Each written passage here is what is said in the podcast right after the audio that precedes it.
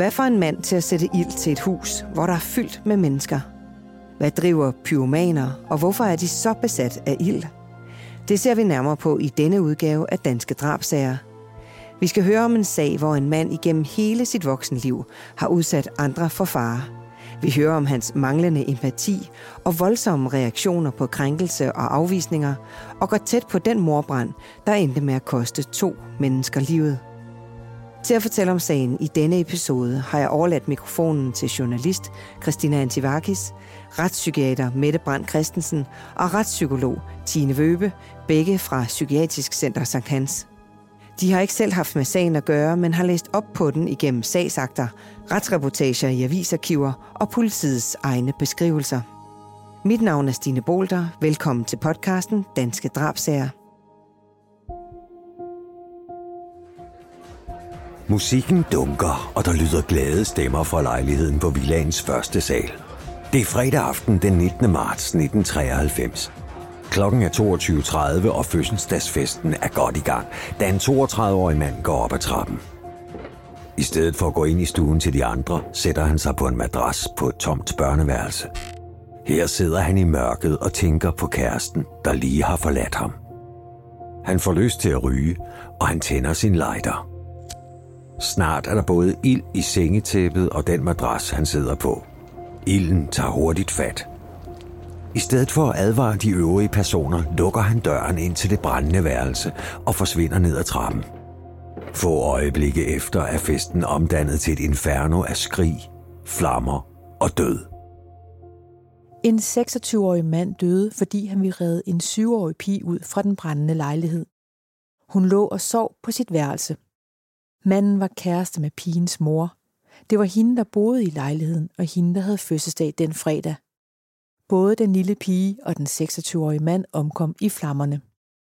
Branden havde hurtigt bredt sig, og en gaseksplosion havde forhindret de 15 gæster i at kunne komme ud i sikkerhed. Flere af dem havde i desperation forsøgt at redde livet ved at springe ud af vinduerne i lejligheden.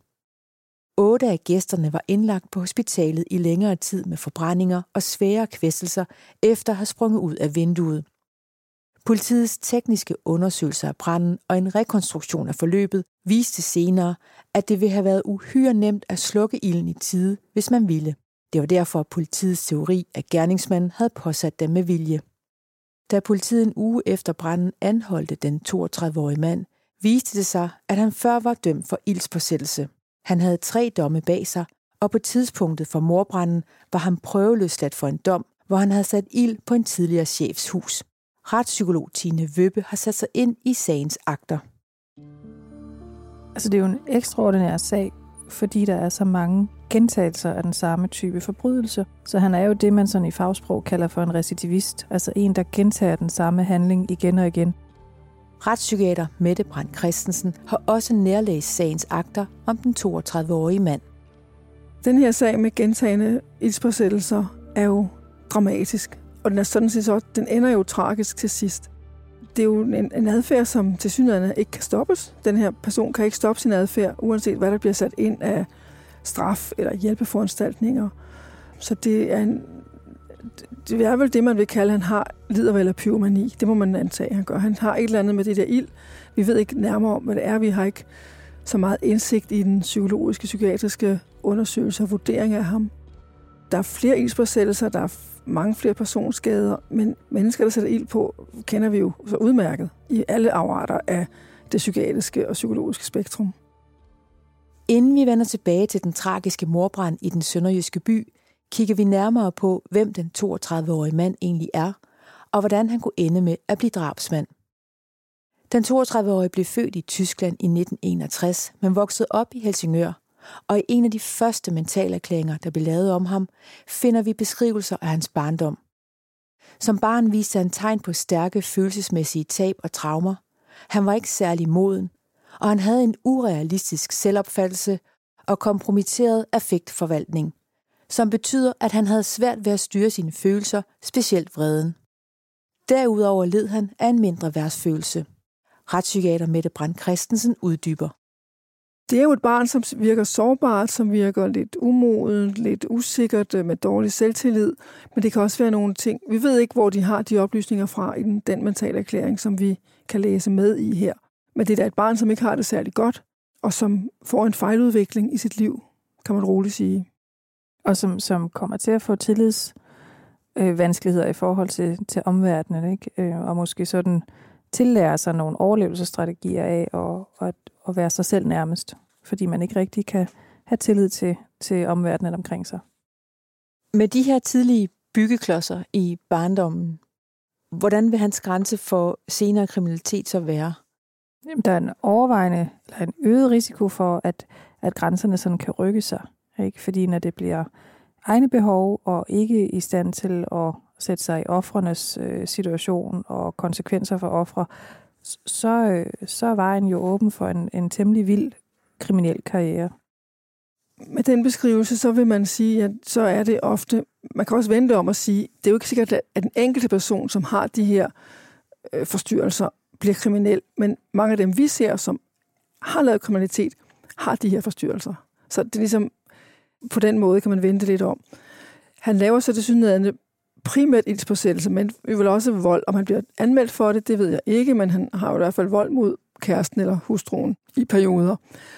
Men det er hans primære kriminalitet, det er jo ild, og det er lidt sjældent kun at have én type kriminalitet, når man har denne her forstyrrelse. De fleste, de har, øh, der var også en tyverisigtelse ganske vist, ikke? altså blandede kriminalitetstyper, øh, lidt vold, lidt meget vold, noget herværk, noget tyveri, noget trusler, noget trusler, noget blandet alt muligt mellem hinanden. Så en så øh, en, en øh, straffertest, som kun, primært kun har ildsforsættelse, er lidt usædvanligt. Det er i hvert fald en ensidig kriminalitetsprofil, ikke? hvor det er, at man plejer øh, med, med, med den her type øh, af personer at have det, der hedder diversitet i deres øh, kriminalitet. Altså, som Mette er inde på, at der er mange forskellige typer. I virkeligheden vil man se sådan et generalieblad med mange paragrafer fra straffeloven, der er i spil. Øh, og her er det ligesom sådan en vej hele tiden, en modus. Ja, en anden ting, som er vigtig, det er, at han bliver vurderet normalt begavet, for der er en undergruppe af ildspåsættere, som er svagt begavet.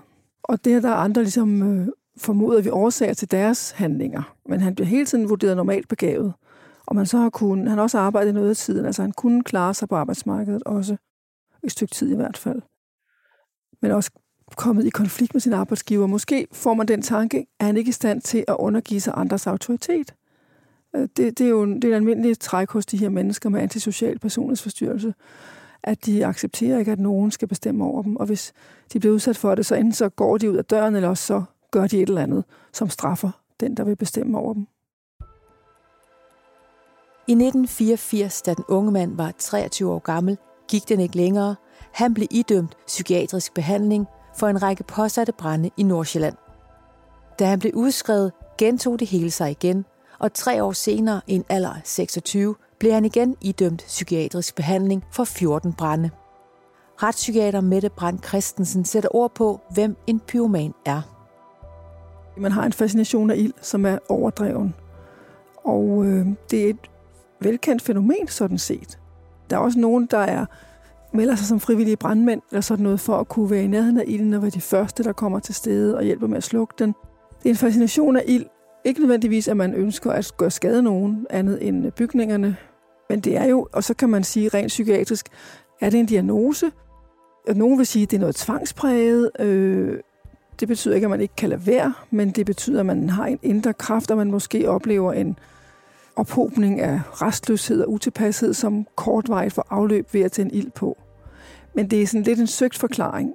Vi har ikke en rigtig god forklaring. Og man har vi nogle øh, prototyper af ildsforsættere. Vi har de sindssyge kvinder. Det er en klar undertype. Så har vi de svagt begavede. Det er en anden undertype. Så har vi dem, der gør det for at få fortjeneste, altså forsikringsvindel. Det er jo en helt særlig og lille undertype. Og så har vi sådan blandet, det kan være hævn, det kan være spænding, det kan være så meget, øh, sådan lidt mere blandet gruppe, og der hører ham her nok til. Men hvis vi taler om, at der findes våben, der findes knive, der findes øh, pistoler, der findes andre ting, man kan slå ihjel med. Hvad er ild så for et våben? Ild bliver jo anset i øh, strafferetten som meget alvorligt og potentielt meget farligt. Især hvis du for eksempel tænder ild i en kælder til en etageejendom, så kan du potentielt slå alle de beboere, der er der ihjel. Så det er farligt, og det bliver også straffet hårdt. Og der er jeg vil sige, to paragrafer, 181, som er almindelig ildspåsættelse, hvor der ikke rigtig er nogen, der er i fare. Og så er der 180, som er det, vi kalder morbrand, hvor nogen dør, man måske går efter nogen. Det er ikke sikkert, det er tilsigtet, men på den anden side, der er nogen, der omkommer. Så øh, det, det er to øh, grader af, af den måde, man ser på det i straffesystemet. Men de fleste ildspåsættere har formentlig ikke til hensigt at slå nogen ihjel. Tine, han bruger jo ild som våben. Hvad er det egentlig for nogle mennesker, der gør det? De mennesker, der bruger ild som gerningsvåben, ved vi jo ikke specielt meget om, fordi de er en meget lille gruppe. Men der er noget på en eller anden led øh, lidt passivt i forhold til øh, selve akten, fordi man sætter ild på, og så er man jo ikke selv inde i midt i infernoet. De står udenfor og kigger på det, og nogen går også væk, når de har sat ild på.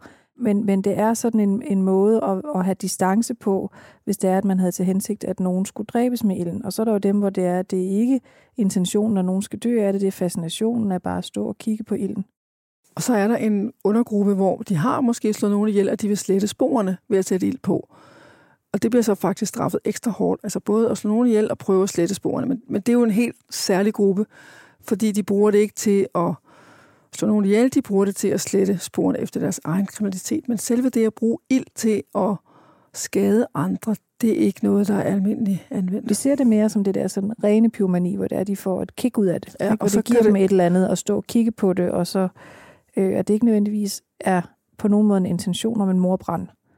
Men en spænding måske, hvis du sætter ild i nogens kælder eller carport, det er igen en, en hypotese. Kunne der ske noget? Kunne det være spændende, når det er blive slukket? Altså, men vores fornemmelse er, at det er sjældent intentionen, at nogen skal komme egentlig til skade. Men de her mennesker, hvilke kig får de ud af det her? Ja. Jamen det, altså, det bliver beskrevet, at altså sådan et dopamin, adrenalin kick, ikke? At det sådan, altså, og nogle gange bliver det beskrevet så nærmest med seksuel undertone, øh, men at det giver dem en eller anden form for arousal.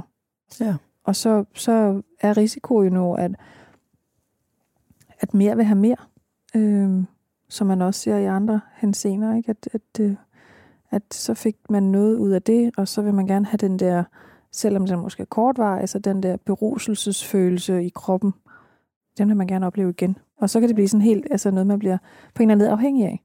Ja, og det som jo så, hvor kæden springer lidt af, for du kunne lige så godt springe bungee jump eller et eller andet andet, som giver dig dopamin og arousal, som ikke skader andre. Kæden springer af, fordi der er risiko for, at nogen, eller i hvert fald noget bygninger eller noget andet, bliver ødelagt. Altså man kan sige med dem med, med bungee jumping og meget andet og faldskærmsudspring, altså det er jo i bund og grund dem selv, det ville gå ud over, hvis det ja, går galt. Ja, og her, der vil jo være potentielle ofre, øh, hvis det går galt med ildspåsættelsen.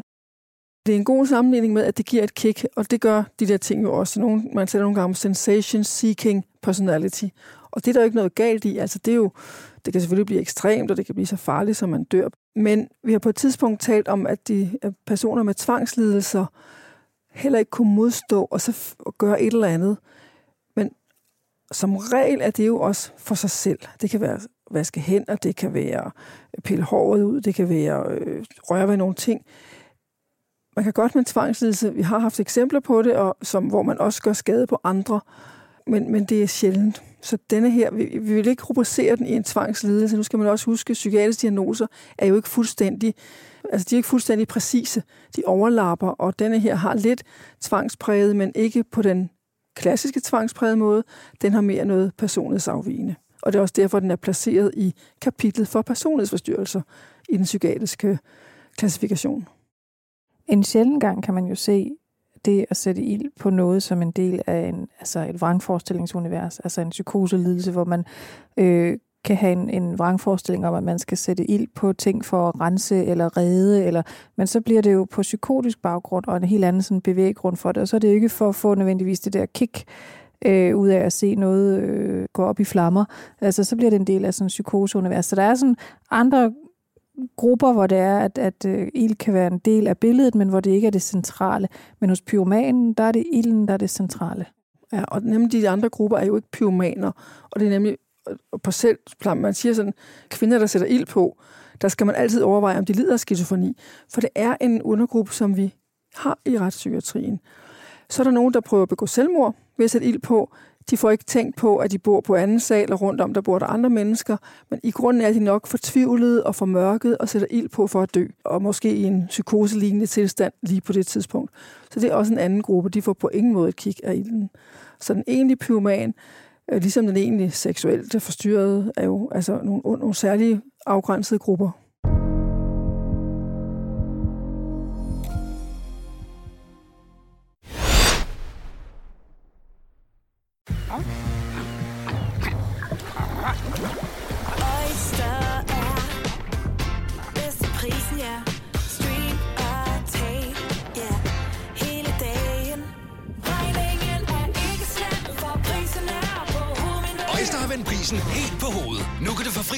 50 GB data for kun 66 kroner de første 6 måneder. Øjster, det er bedst til prisen.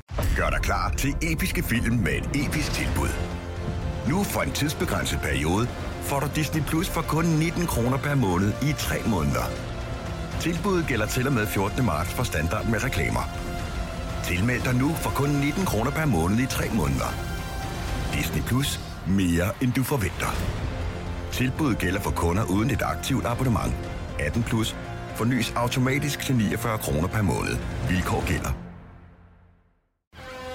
Når du skal fra Sjælland til Jylland, eller omvendt, så er det Molslinjen, du skal med. Kom, kom, kom, bado, kom, bado, kom, bado. Få et velfortjent bil og spar 200 kilometer. Kør ombord på Molslinjen fra kun 249 kroner. Kom, bare du. Arbejder du sommetider hjemme? Så er Bog og ID altid en god idé. Du finder alt til hjemmekontoret, og torsdag, fredag og lørdag får du 20% på HP printerpatroner. Vi ses i Bog og ID og på Bog og ID.dk.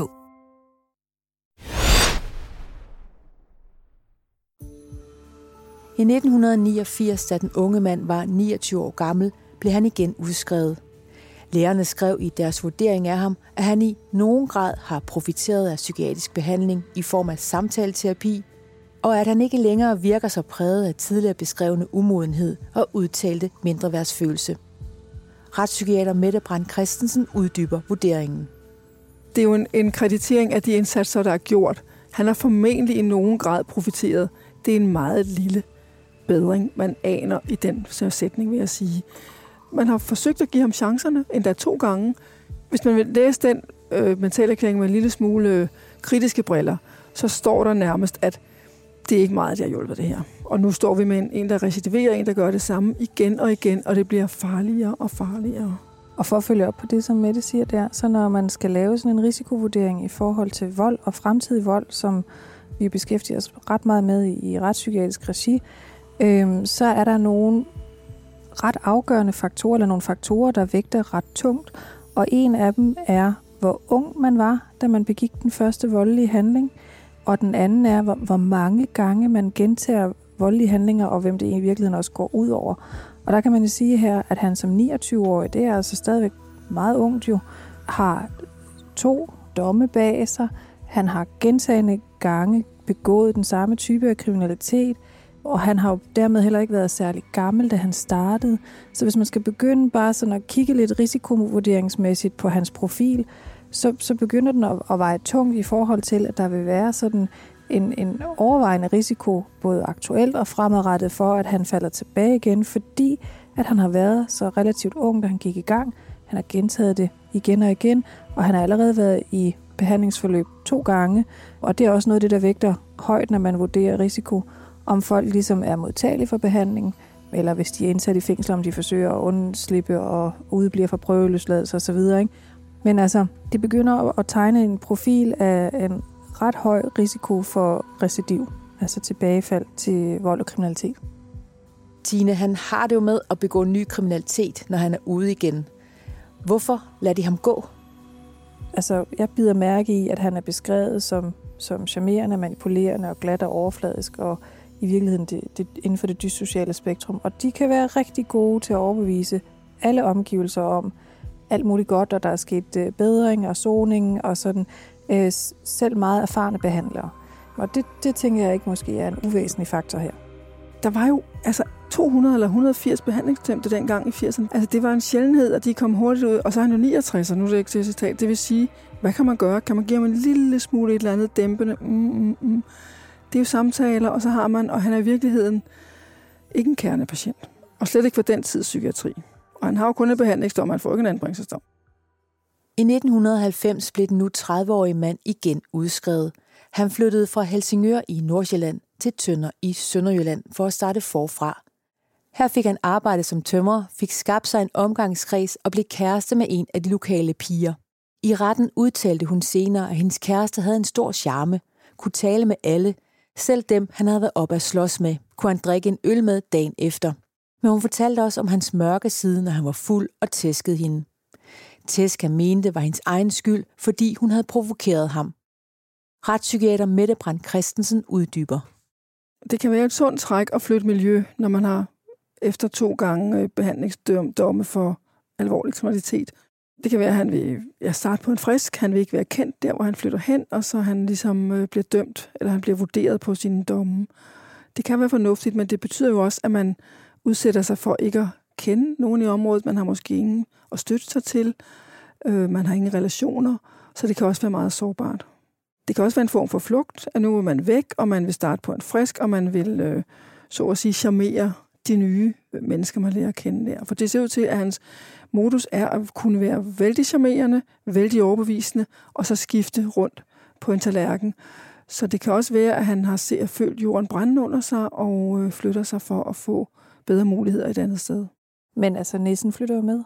Ikke? Han, han er stadigvæk... Han, kæresten beskriver ham som voldelig og aggressiv. Hun fortæller, at hun får mange tæsk, så han er, han er aggressiv inden for hjemmets øh, fire vægge, og han er også aggressiv i sin udadreagerende adfærd uden for hjemmets fire vægge, når der, hvor han bliver, så bliver han fyret, og så hævner han sig ved det, han jo nogle gange gør. Han sætter ild på. Det billede, der, der tegner sig af ham, sådan som vidner fortæller om ham, og i særdeleshed ekskæresten beskriver ham, er det en psykopat, der er på spil her? Det hele peger på i beskrivelsen af ham, at tilværelsen omkring ham handler om ham selv. Altså hans egne behov, hvad han har lyst til, hvad han er drevet af, øh, og at han egentlig ikke tager så meget hensyn til andre. Han beskrives som selvcentreret og øh, selvovervurderende, og sådan med en selv, selvevaluering, der også er øh, højere, end den måske burde være. Så alt sammen emmer jo af, at han er det, man i diagnostisk regi vil kalde for dyssocial, og hvor den mere ekstreme del af det er, er psykopaterne. Altså en menneske, der er øh, lever livet for sin egen skyld og bruger andre omkring sig og verden omkring sig til det, man nu har lyst til at bruge den til. Altså på det tidspunkt er det en person, som har udviklet en svær personlighedsforstyrrelse, som Tine siger, der optaget kun kan have sig selv i centrum, ikke evner eller ønsker primært ikke evner at have ægte følelser for andre mennesker og forstår, hvad hans handlinger har af konsekvenser for andre mennesker. Så det er det, vi vil kalde en personlighedsforstyrrelse i retning af noget dyssocialt eller antisocialt. Hvordan han var som barn, det kan være svært at vide, men han har måske været et usikkert, sårbart øh, barn, som har været lidt tilbagetrukket, ikke har trivet særlig godt, men det, vi ved ikke så meget om det. Og dem, der har den type personlighedsforstyrrelse eller personlighedsstruktur, er, er typisk relationsforstyrret. Altså det vil de ikke selv mene, de er, men, men øh, vi andre vil, vil betegne dem som sådan, og også i virkeligheden kunne man kalde dem for empatiforstyrret, fordi de har svært ved at føle empati i forhold til andre. Og, og noget af det, man også kan se hos dem, det er, at evnen til at sætte sig i andres sted, altså det, man med, med fagord vil kalde for mentalisering, også kan være temmelig kompromitteret, altså ikke så velfungerende, som det burde være. Og det er alt sammen noget, der peger hen i retning af, jamen så er man jo sig selv nærmest. Fordi når man ikke formår at sætte sig ind i andres sted, eller have medfølelse med andre, så bliver det jo ens selv og ens egne behov, der er i fokus. Det er en mørk aften i november 1991. Den 31-årige mand lister rundt om huset, vred og krænket, fordi han har mistet sit job som tømrer. Det skal hævnes. Nu står han foran tømmermesterens hus, og han tager fat i alle dørhåndtag for at tjekke, om en af dem er ulåst. Hans plan er ikke helt gennemtænkt, for han kan ikke vide, om der er nogen hjemme. Men han er rasende over fyringen. Og som så ofte før har han en lighter med i jakkelommen. Han bryder en dør op og går ind i huset, hvor han stille bevæger sig rundt i mørket for ikke at blive opdaget. Han finder soveværelset, tager lighteren frem og tænder den. Han lader flammen slikke op af sengetæppet og bliver stående indtil ilden tager fat. Da han er sikker på, at det brænder, løber han ud af huset. Der gik ikke lang tid, så var den unge mand igen anholdt af politiet. Og for tredje gang inden for syv år blev han tiltalt for ildspåsættelse. Under retssagen fandt hans kæreste ud af, hvilken hemmelig fortid han gemte på. En fortid, ingen i den lille by kendte til. Den 31-årige mand blev idømt halvanden års fængsel for at sætte ild til chefens hus. Retspsykolog Tine Vøbe genkender flere personlighedstræk hos den unge mand. Altså han bruger i hvert fald ild som, som hævn der hos øh, tidligere arbejdsgiver, der fyrer ham. Og i det dyssociale altså spektrum, hvor under psykopati også hører, der vil man tale om, at, at, øh, at når de bliver krænket, så kan de blive meget reaktive, altså reagere. Øh, endda nogle gange også farlige, vil man bruge det ord. Så, så den narcissistiske krænkelse hos en, der er dyssocial eller har psykopatiske træk, der vil det være der, de kan blive allermest problematiske og i ekstreme tilfælde farlige for deres omgivelser. Vi har tidligere talt om, at jo ældre man bliver, jo mere mild og afrundet bliver man måske. Hvorfor sker det ikke her? Altså, han er jo stadig en, en ung, skråstrej yngre mand, og han er jo beskrevet som mere og mere afvigende, kortlundet, øh, uden evne til at sætte sig i andres tid af sted, og øh, øh, krænkbar og hævntørstig osv. Så, så altså, det kan også være, at de personlighedstræk, som har været i sin vorden, da han var barn og ung, de bliver mere fremherskende. De bliver mere forgrovet. Året efter, i oktober 1992, blev den nu 32-årige mand prøveløsladt. Kort tid efter gik kæresten fra ham, og han blev rasende. Han ville ikke finde sig i, at de ikke skulle være sammen mere. Den unge kvinde fortalte i retten, at hun var bange for ham. Han er som nat og dag. Det ene øjeblik sød og hjælpsom, og i det næste iskold, brutal og en galning. Han er fuldstændig ligeglad med konsekvenserne. Den unge kvinde havde fået installeret gitterruder og elektroniske alarmer i sit hjem. Alligevel havde hendes ekskæreste fået lirket en termorod ud og overfaldt hende med slag og kvælertag. Et overfald, han senere fik tre måneders fængsel for. Retspsykolog Tine Vøbbe uddyber det, den unge kvinde sætter ord på. Hun beskriver en, der er dyssocial og har psykopatiske træk, altså som vi kender dem øh, fra retsligt regi. Øh, og, og, og det har været et øh, turbulent forhold, hun har været i, og det har også været øh, haft konsekvenser for hende.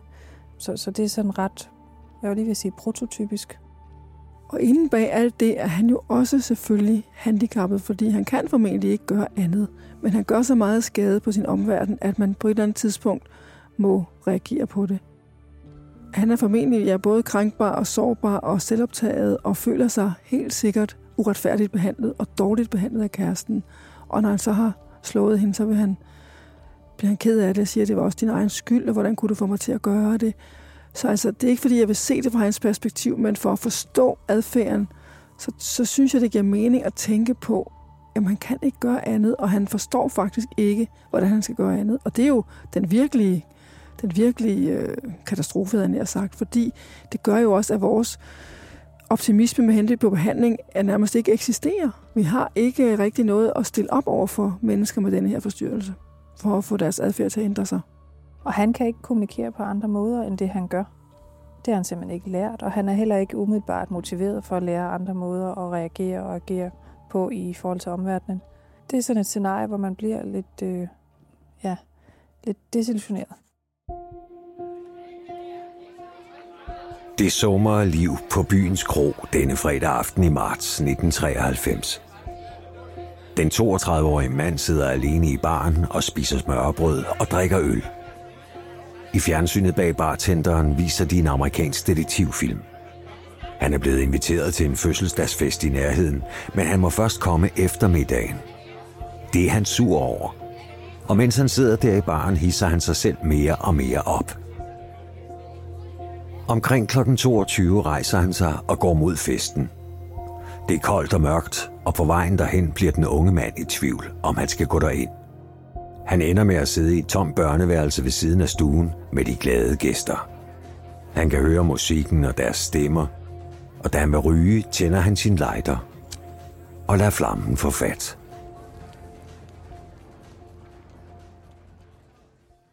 Hvad der skete i lejligheden, hvor branden opstod og kom til at koste en 7-årig pige og en 26-årig mand livet, er der uenigheder om. Den unge mand fortalte, at det var et uheld, at der opstod en brand i det børneværelse, han havde siddet i. Men politiets efterforskere mente, at det var en bevidst handling og noget, han havde gjort i vrede over ikke at være inviteret med til festen. Derfor satte han ild til et tæppe og en madras. Politiets tekniske undersøgelser viste senere, at den 32-årige mand let kunne have slukket branden, hvis han havde prøvet i tide. Det bestyrkede efterforskerne i, at motivet var hævn for ikke at have været inviteret med til middagen. Retspsykiater Mette Brandt Christensen sætter ord på, hvordan hun tolker den unge mands tilstand den aften. Man forestiller sig, at han er vred, bitter, øh, skuffet over, at han ikke skal være med til hele festen. Så har vi jo selvfølgelig hændelsesforløbet beskrevet fra ham selv, og så er der rekonstruktionen. Han går ind på et andet værelse. Han melder sig slet ikke til den fest. Det kan måske også være svært, når de andre har hygget sig i lang tid. Og så sker der det her underlige ildspåsættelse, og han går fra det. Og øh, om det er bevidst eller ej, det er jo en motivforklaring, øh, som anklager og dommer i sidste ende må stå inden for. Det kan vi ikke, det skal vi ikke gå nærmere ind i. Men, øh, men, men forløbet er påfaldende, tankevækkende og jo også desværre katastrofalt. Vi ved jo heller ikke, hvorfor han ikke er inviteret med til selve festen. Det kan være, at der kun var 10, der skulle spise, og så var der inviteret 50 til senere. Altså, øh, det kan også være, at der var rigtig mange, der skulle spise, og der var kun få, der måtte komme sent. Så vi ved jo ikke, om han har sådan belæg for følelser til sidesat eller fravalgt. Eller, men det er nok den følelse, han på en eller anden led har, og så også reagerer på. Og om det så er impulsivt, eller reaktivt, eller som en eller anden form for hævn, det, det er jo svært at vide, fordi vi har igen kun hans egen udlægning af tingene. Men vi ved, at ild er hans, hans våben. Det er hans métier. Han blev spurgt i retten med hans erfaring til ild og hvordan det kan udvikle sig, hvorfor han ikke gør noget. Hvorfor går han ikke op og banker på og siger, det brænder nede på det her værelse. Hvad, hvad siger det om ham, at han, øh, han lukker døren og går? Det taler om en vis kølighed. At det er den ene mulighed i hvert fald, eller også at man går i panik og stikker af. Men, men det kan jo også være den anden, som er, at på det, der hedder engelsk, er callous and unemotional. Ikke? At, at, man, at man vælger ikke at handle.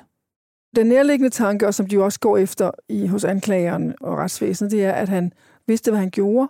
Han gik uden at tage ansvar, og han lod ilden brede sig. Og man havde vidst, hvor galt det ville gå, det er der jo ingen, der kan vide. En anden mulighed kunne være, at han vidste, at han var dømt for ildspåsættelse flere gange, og ikke kunne overskue bare at sige, jeg kom til at sætte ild på igen. Altså den kæmpe fordømmelse, ikke at, han, at det undskylder ham, og det er også bare en øh, hypotese. Øh, det kunne være, at han ikke kunne overskue at gå ind og sige til dem, der, det brænder her, og jeg kommer til at sætte ild, da jeg skulle finde mine cigaretter. Jeg har brug for hjælp. Det er jo en, det vil være en logisk ting at gøre, ikke? Når man tænker på dem, der kommer i fare, men, men han reagerer ved at forsvinde, og øh, det, det er vel ikke underligt, at det bliver dømt hårdt, altså som moralsk og ansvarsmæssigt af omgivelserne, at han efterlader i, i et værelse, hvor der sidder mange mennesker inde ved siden af. Ja, for de jo siger godt nok, at han kunne jo ikke måske regne ud, at det vil ende med en kæmpe eksplosion. Men han forlader alligevel ild i en opgang, hvor der er 8-10 mennesker samlet ret tæt på. Kan han ikke konsekvensberegne, eller hvad er det, Altså, det kan vi jo ikke vide, fordi han fortæller ikke om det, men en, en helt anden mulighed er jo, at han har været rasende, og nu kan de lære det, kan de. Igen, måske har han ikke tænkt, at nogen skulle dø, men i hvert fald, ild, det er jo altid skræmmende, hvis der er ild et sted, hvor man er i en bolig.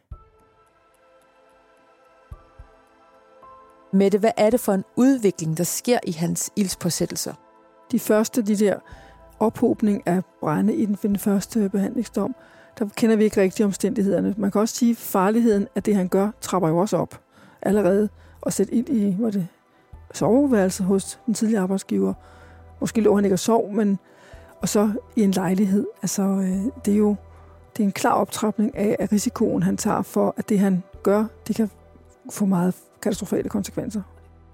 Og det bliver jo særligt sådan, at du får en særlig grad af hævnagt, når det, er, man kender offeret, og man også, altså det er i deres privatsfære, deres hjem, at, at man, man øh, sætter ild på. Til forskel fra, nu har vi ikke oplysninger om det, men den første dom går jo på, at det 14 sådan ildspåsættelser i Nordsjælland. De er jo ikke beskrevet, men, men der er den, jeg har da, eller man får en formodning om, at det er lidt mere tilfældigt, og kan jo være container og, og skure og meget andet. Ikke? Men her er det folks boliger, mens de potentielt kan være hjemme, og hvor, man, hvor det er, der er nogen hjemme. Altså det accelererer i indhold og i form af ofre, og bliver faktisk ja, mere og mere voldsomt. Hvad siger det om ham som gerningsperson, at, at han optrapper på den måde? Altså han er ude af kontrol på en eller anden måde. Ikke? Altså, så øh, men det er jo det er jo nærliggende at tænke, hvis han ikke var blevet bremset der, hvad kunne det så være blevet til? Altså det er absolut rigeligt, selvfølgelig, og forfærdeligt med to ofre, men det var, altså, der var potentiale til, at det kunne blive mange flere, hvis det var, at han ikke var blevet bremset. Det siger, han er på en kurs, hvor, han, hvor det går mere og mere galt, og hans adfærd bliver mere og mere afvigende og psykopatisk. Og en af årsagerne, en af forklaringerne til det, ligger vel i, sådan som han er sat sammen, tænker jeg, at han bliver beskrevet som psykopat, for at bruge det ord. Ja, og, og den diagnostiske betegnelse for det er jo den dyssociale personlighedsstruktur. Der står det som en af kriterierne, at man er upåvirkelig af sanktioner, inklusiv straf. Man sige, det lever han jo også op til. Og det er jo rigtigt, det bider jo sig selv i halen, fordi han har faktisk været tilbudt behandling. Han har prøvet det. Det har ikke hjulpet set fra behandlingssystemets side, og formentlig heller ikke fra hans side. Altså han har, det bliver værre og værre med ham, og han ryger mere, længere og længere ud. Og, øh, og vi har ikke noget at stille op i forhold til at afbøje den farlighed, undtagen og fængsle ham, lukke ham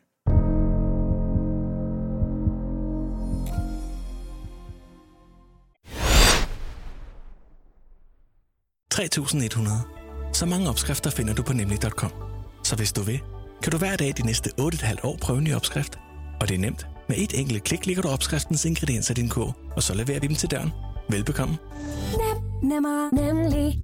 Kom til Spring Sale i Fri Bike Shop og se alle vores fede tilbud på cykler og udstyr til hele familien. For eksempel har vi lynedslag i priserne på en masse populære elcykler. Så slå til nu. Find din nærmeste butik på FriBikeShop.dk Haps, haps, haps. Få dem lige straks. Hele påsken før, imens billetter til max 99. Haps, haps, haps. Nu skal vi have... Orange billetter til max 99. Rejs med DSB Orange i påsken fra 23. marts til 1. april. Rejs billigt, rejs orange. DSB, rejs med. Haps, haps, haps. Vi har opfyldt et ønske hos danskerne. Nemlig at se den ikoniske tom skildpadde ret sammen med vores McFlurry. Det er da den bedste nyhed siden nogensinde. Prøv den lækre McFlurry tom skildpadde hos McDonald's.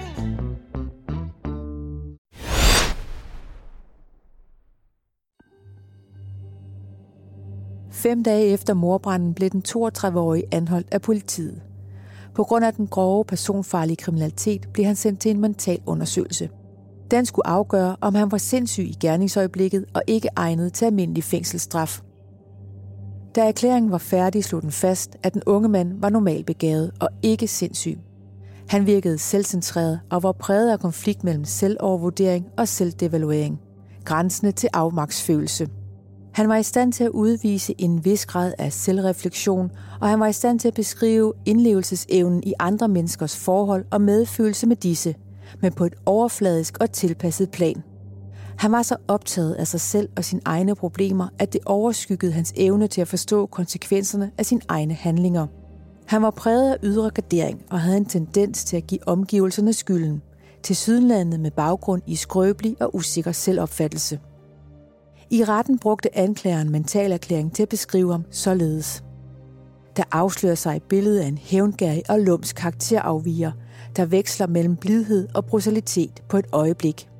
Når tingene går ham imod, vender han sin vrede mod tilfældige ofre. En af hans aggressioner er at sætte ild på, uden at ense konsekvenserne. Anklageren skønnede, at motivet til den katastrofale brand hang sammen med gerningsmandens skuffelse over ikke at være inviteret med til selve middagen, men kun til en enkelt øl senere på aftenen. Retspsykiater Mette Brandt Christensen forklarer. Ved beskrivelsen i mentalerklæringen og også i retslægerådets udtalelse hæfter vi os ved altså den klarhed, der er i vurderingen af ham. Han er kommet derud, derhen nu, hvor han uden tøven bliver vurderet som ja, psykopat, eller psykopatisk forstyrret og farlig. Og det er en vældig uheldig kombination. Der er ikke nogen tøven i forhold til, hvad skal man så stille op her. Det eneste, man kan anbefale lægeligt og fra psykologernes risikovurdering, det er så en forvaring, som en tidsubestemt dom, hvor farligheden er det afgørende. Hvis vi leger med den tanke, at øh, i skulle sidde over for ham, Tine, hvad var det så for en type, du ville sidde over for? Efter alt at dømme en type, der havde svært ved at tage ansvar for det, han har begået, og som nok ville synes, at det var andres skyld, omgivelsernes skyld, og som nok også godt ville have, at jeg også skulle synes det, og måske arbejde lidt på den sag. Øh, men derudover som en, som ville have svært ved også at forstå og sætte sig i offrenes sted, øh, og måske også endda sådan helt overordnet svært ved at forstå, hvorfor at det, han har gjort, er, er så forkert. Altså også, også forventeligt vil man også have et menneske over for sig, som kan sige en masse ting, der er de rigtige ting at sige, men hvor man, nu har jeg jo ikke mødt ham her, men jeg har mødt andre med den personlighedskonstruktion, hvor de sådan kan sige alle de ting, som er de rigtige ting at sige, og det man sådan forventeligt bør sige, men man sidder helt klart med en fornemmelse af, at det, det klinger hult, at det ikke sådan ægte, det er som om, at de taler et fremmedsprog med en lille smule accent. Hvis man mødte ham på en god dag og ikke vidste så meget om hans fortid, så kunne man sikkert godt blive charmeret af ham stadigvæk. Men fordi man ville kende hans fortid, hvis man som psykolog eller læge, psykiater skulle møde ham, så ville man selvfølgelig være forudindtaget i forhold til de ting, han er dømt for, og man ville forvente at få en dialog om det, hvordan han ser på det, hvordan han forestiller sig at komme videre, uden at gøre sådan nogle ting igen. Og så vil man formentlig ret hurtigt opdage, at jamen, angeren er stort set fraværende, og øh, det handler om at komme videre og ikke øh, så meget se tilbage. Det tog nævningene 10 minutter, da de den 26. januar 1994 skulle afgøre, om den 33-årige mand var skyldig i morbrand. Ingen af dem var i tvivl, og han blev idømt for vejen på ubestemt tid. Han ankede den til højesteret, men uden held. Den 24. marts samme år stadfæstede de dommen. Retspsykiater Mette Brandt Christensen forklarer, hvad en forvaringsdom er. En forvaringsdom er en tidsubestemt fængselsstraf. Der er mange, der tror, man er på en psykiatrisk afdeling med forvaring, fordi man er sindssyg, men det er man ikke. Det afgørende ved en forvaringsdom, der bliver lagt vægt på, det er en lægelig og psykologfaglig vurdering, og selvfølgelig anklageren og dommerens vurdering af farligheden. Først og fremmest farlighed af det, man har gjort, og det, man muligvis kan gøre igen. Så det er en farlighed, og de fleste domme i Danmark og i alle andre retsstater er jo tidsbestemte. Det er jo et retsprincip, at man skal vide, hvornår man kan komme ud igen. Man udstår sin straf, og så kommer man ud og starter på en frisk. Så når man får en forvaringsdom, så er det fordi samfundet tænker, at nu kan vi ikke øh, forebygge farligheden tilstrækkeligt på den tid, som en tidsbestemt straf ville være. Så vi må have så meget tid, så der ikke er nogen øh, slutdato, så vi hele tiden har mulighed for at vurdere så godt man nu kan, og det er ikke nemt at vurdere farlighed i fremtiden. Men vurdere så godt vi nu kan på alle parametre, er farligheden dæmpet? Er den væk? Er den stadigvæk til stede? Og skal vi beholde ham indenfor i fængslet, eller skal vi prøve at få ham slusset ud? Var det den rigtige straf, han fik? Det er den rigtige straf, tænker jeg i hvert fald i forhold til hele hans livsforløb. Kriminalitet, der bliver gentaget og accelererer. Øh, hvor ung han har været, da han startede med sin kriminelle løbebane, og at han gentager det samme igen og igen. Igen det her med, at det accelererer, men sammenholdt også med den her igen og igen beskrevne personlighedskonstruktion med, med svære psykopatiske træk, hvor det er, at man ikke kan forvente, at der kommer skyld og anger ind over. Jeg vil sige, at det er en af de reneste, eller det er en af de mest oplagte, rigtige straffe, jeg har set med forvaring. Det, man skal tænke på, i denne her periode, der blev der sagt, afsagt ganske få forvaringsdomme, måske en til to om året. Der kommer der nogle flere nu for tiden. Så, så at komme i den gruppe, der skal der skulle noget helt særligt til. Og jeg, som jeg ser det, og igen, vi er jo ikke jurister, så vi kan ikke afgøre noget, vi kan kun anbefale til retsvæsenet, så synes jeg, at den er en af de mest oplagte, jeg har set i lang tid. Fordi farligheden er så nærliggende, og den bliver mere og mere alvorlig. Mette, hvilke tanker gør jeg om den her sag, hvis han skal ud igen, eller lad mig spørge på en anden måde. Skal han ud igen, eller er han for farlig? Det er et stort ansvar at være med til at vurdere, om han skal ud, og hvornår han skal ud. Øhm, og det er jo i sidste ende, han er sagt heldigvis, hverken læge eller psykologer, der afgør det. Det er jo jurister i Direktoratet for Kriminalforsorgen og eventuelt i Justitsministeriet. Det er meget svært at afgøre, men, men man vil jo formentlig forsøge en form for det almindelige, man gør i fængsler, ledsaget udgang, måske uledsaget udgang, måske overnatning uden for i fængslet. Sådan nogle ting vil man forsøge i det omfang, man føler sig tryg ved, at der ikke er nogen risiko forbundet med det. Men hvornår tidspunktet er til at være mere uden for fængslet end indenfor, det er en meget svær afvejning. Og øh, hver eneste gang, man vurderer forkert, og det gør man jo en gang imellem, for det er mennesket, der vurderer forkert, og vi kan ikke forudsige hverken fremtiden eller menneskelig adfærd, så får det alvorlige konsekvenser, først og fremmest for offerne, men også for dem, som har vurderet forkert. Tine, kan man egentlig behandle pyromani, når man ikke kan behandle psykopati? Vi er tilbage ved, at der er ikke noget her, man kan behandle med psykofarmaka. Og at hvis han skulle indgå i et, i et psykoterapeutisk eller terapeutisk forløb, så skulle det være ganske, ganske langvarigt, og det vil kræve vedholdende motivation for ham selv, og at han skal kunne se et formål med det. Det, det tror jeg er ret høje ambitioner at have. Pyromani er en af de tilstande, som har den højeste risiko for at gøre det igen. Det vi kalder tilbagefald eller recidiv. Det ligger simpelthen, altså når først man er begyndt på det og har det kick, eller hvad det nu er, man har, og, og og den der blandede måske motivation, så er det noget, der er risikoen for, at det sker igen, er meget stor. Og den statistiske risiko vil jo blive lagt ind over alle professionelle jurister, såvel som læger og psykologers vurdering af, tør vi forsøge det her? Og så bliver det lagt op imod hans eget forløb. Ikke? Så det, man ved om pyromani generelt, som, som Mette er inde på, samstillet med lige præcis hans forløb og hans kriminelle løbebane og, og hvordan den er accelereret osv. Og, øh, og der må man da tænke, at de to ting lagt sammen gør, at der er nok lange, lange udsigter. Der sker også meget på det her område. Man kan sige retspolitisk, det er jo ikke vores område primært, men vi kan da observere det.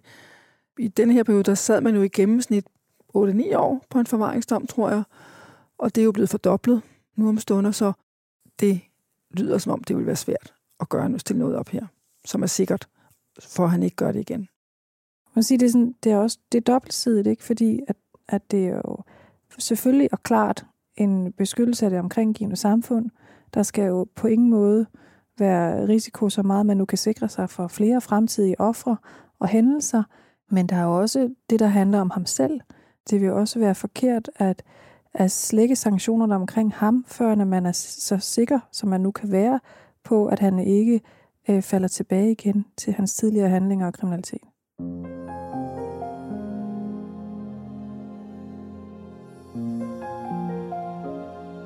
I december 2002, efter at have afsonet 8 år af sin forvaringsdom, blev den nu 40-årige mand prøveløsladt. Året efter, i 2003, var han på spil igen og stod bag tre påsatte brænde på Fyn og to brænde på Samsø. Heldigvis uden at det denne gang krævede ofre. I 2005 blev han igen idømt en forvaringsdom. Det har ikke været muligt at få bekræftet, om han stadig afsoner den dom.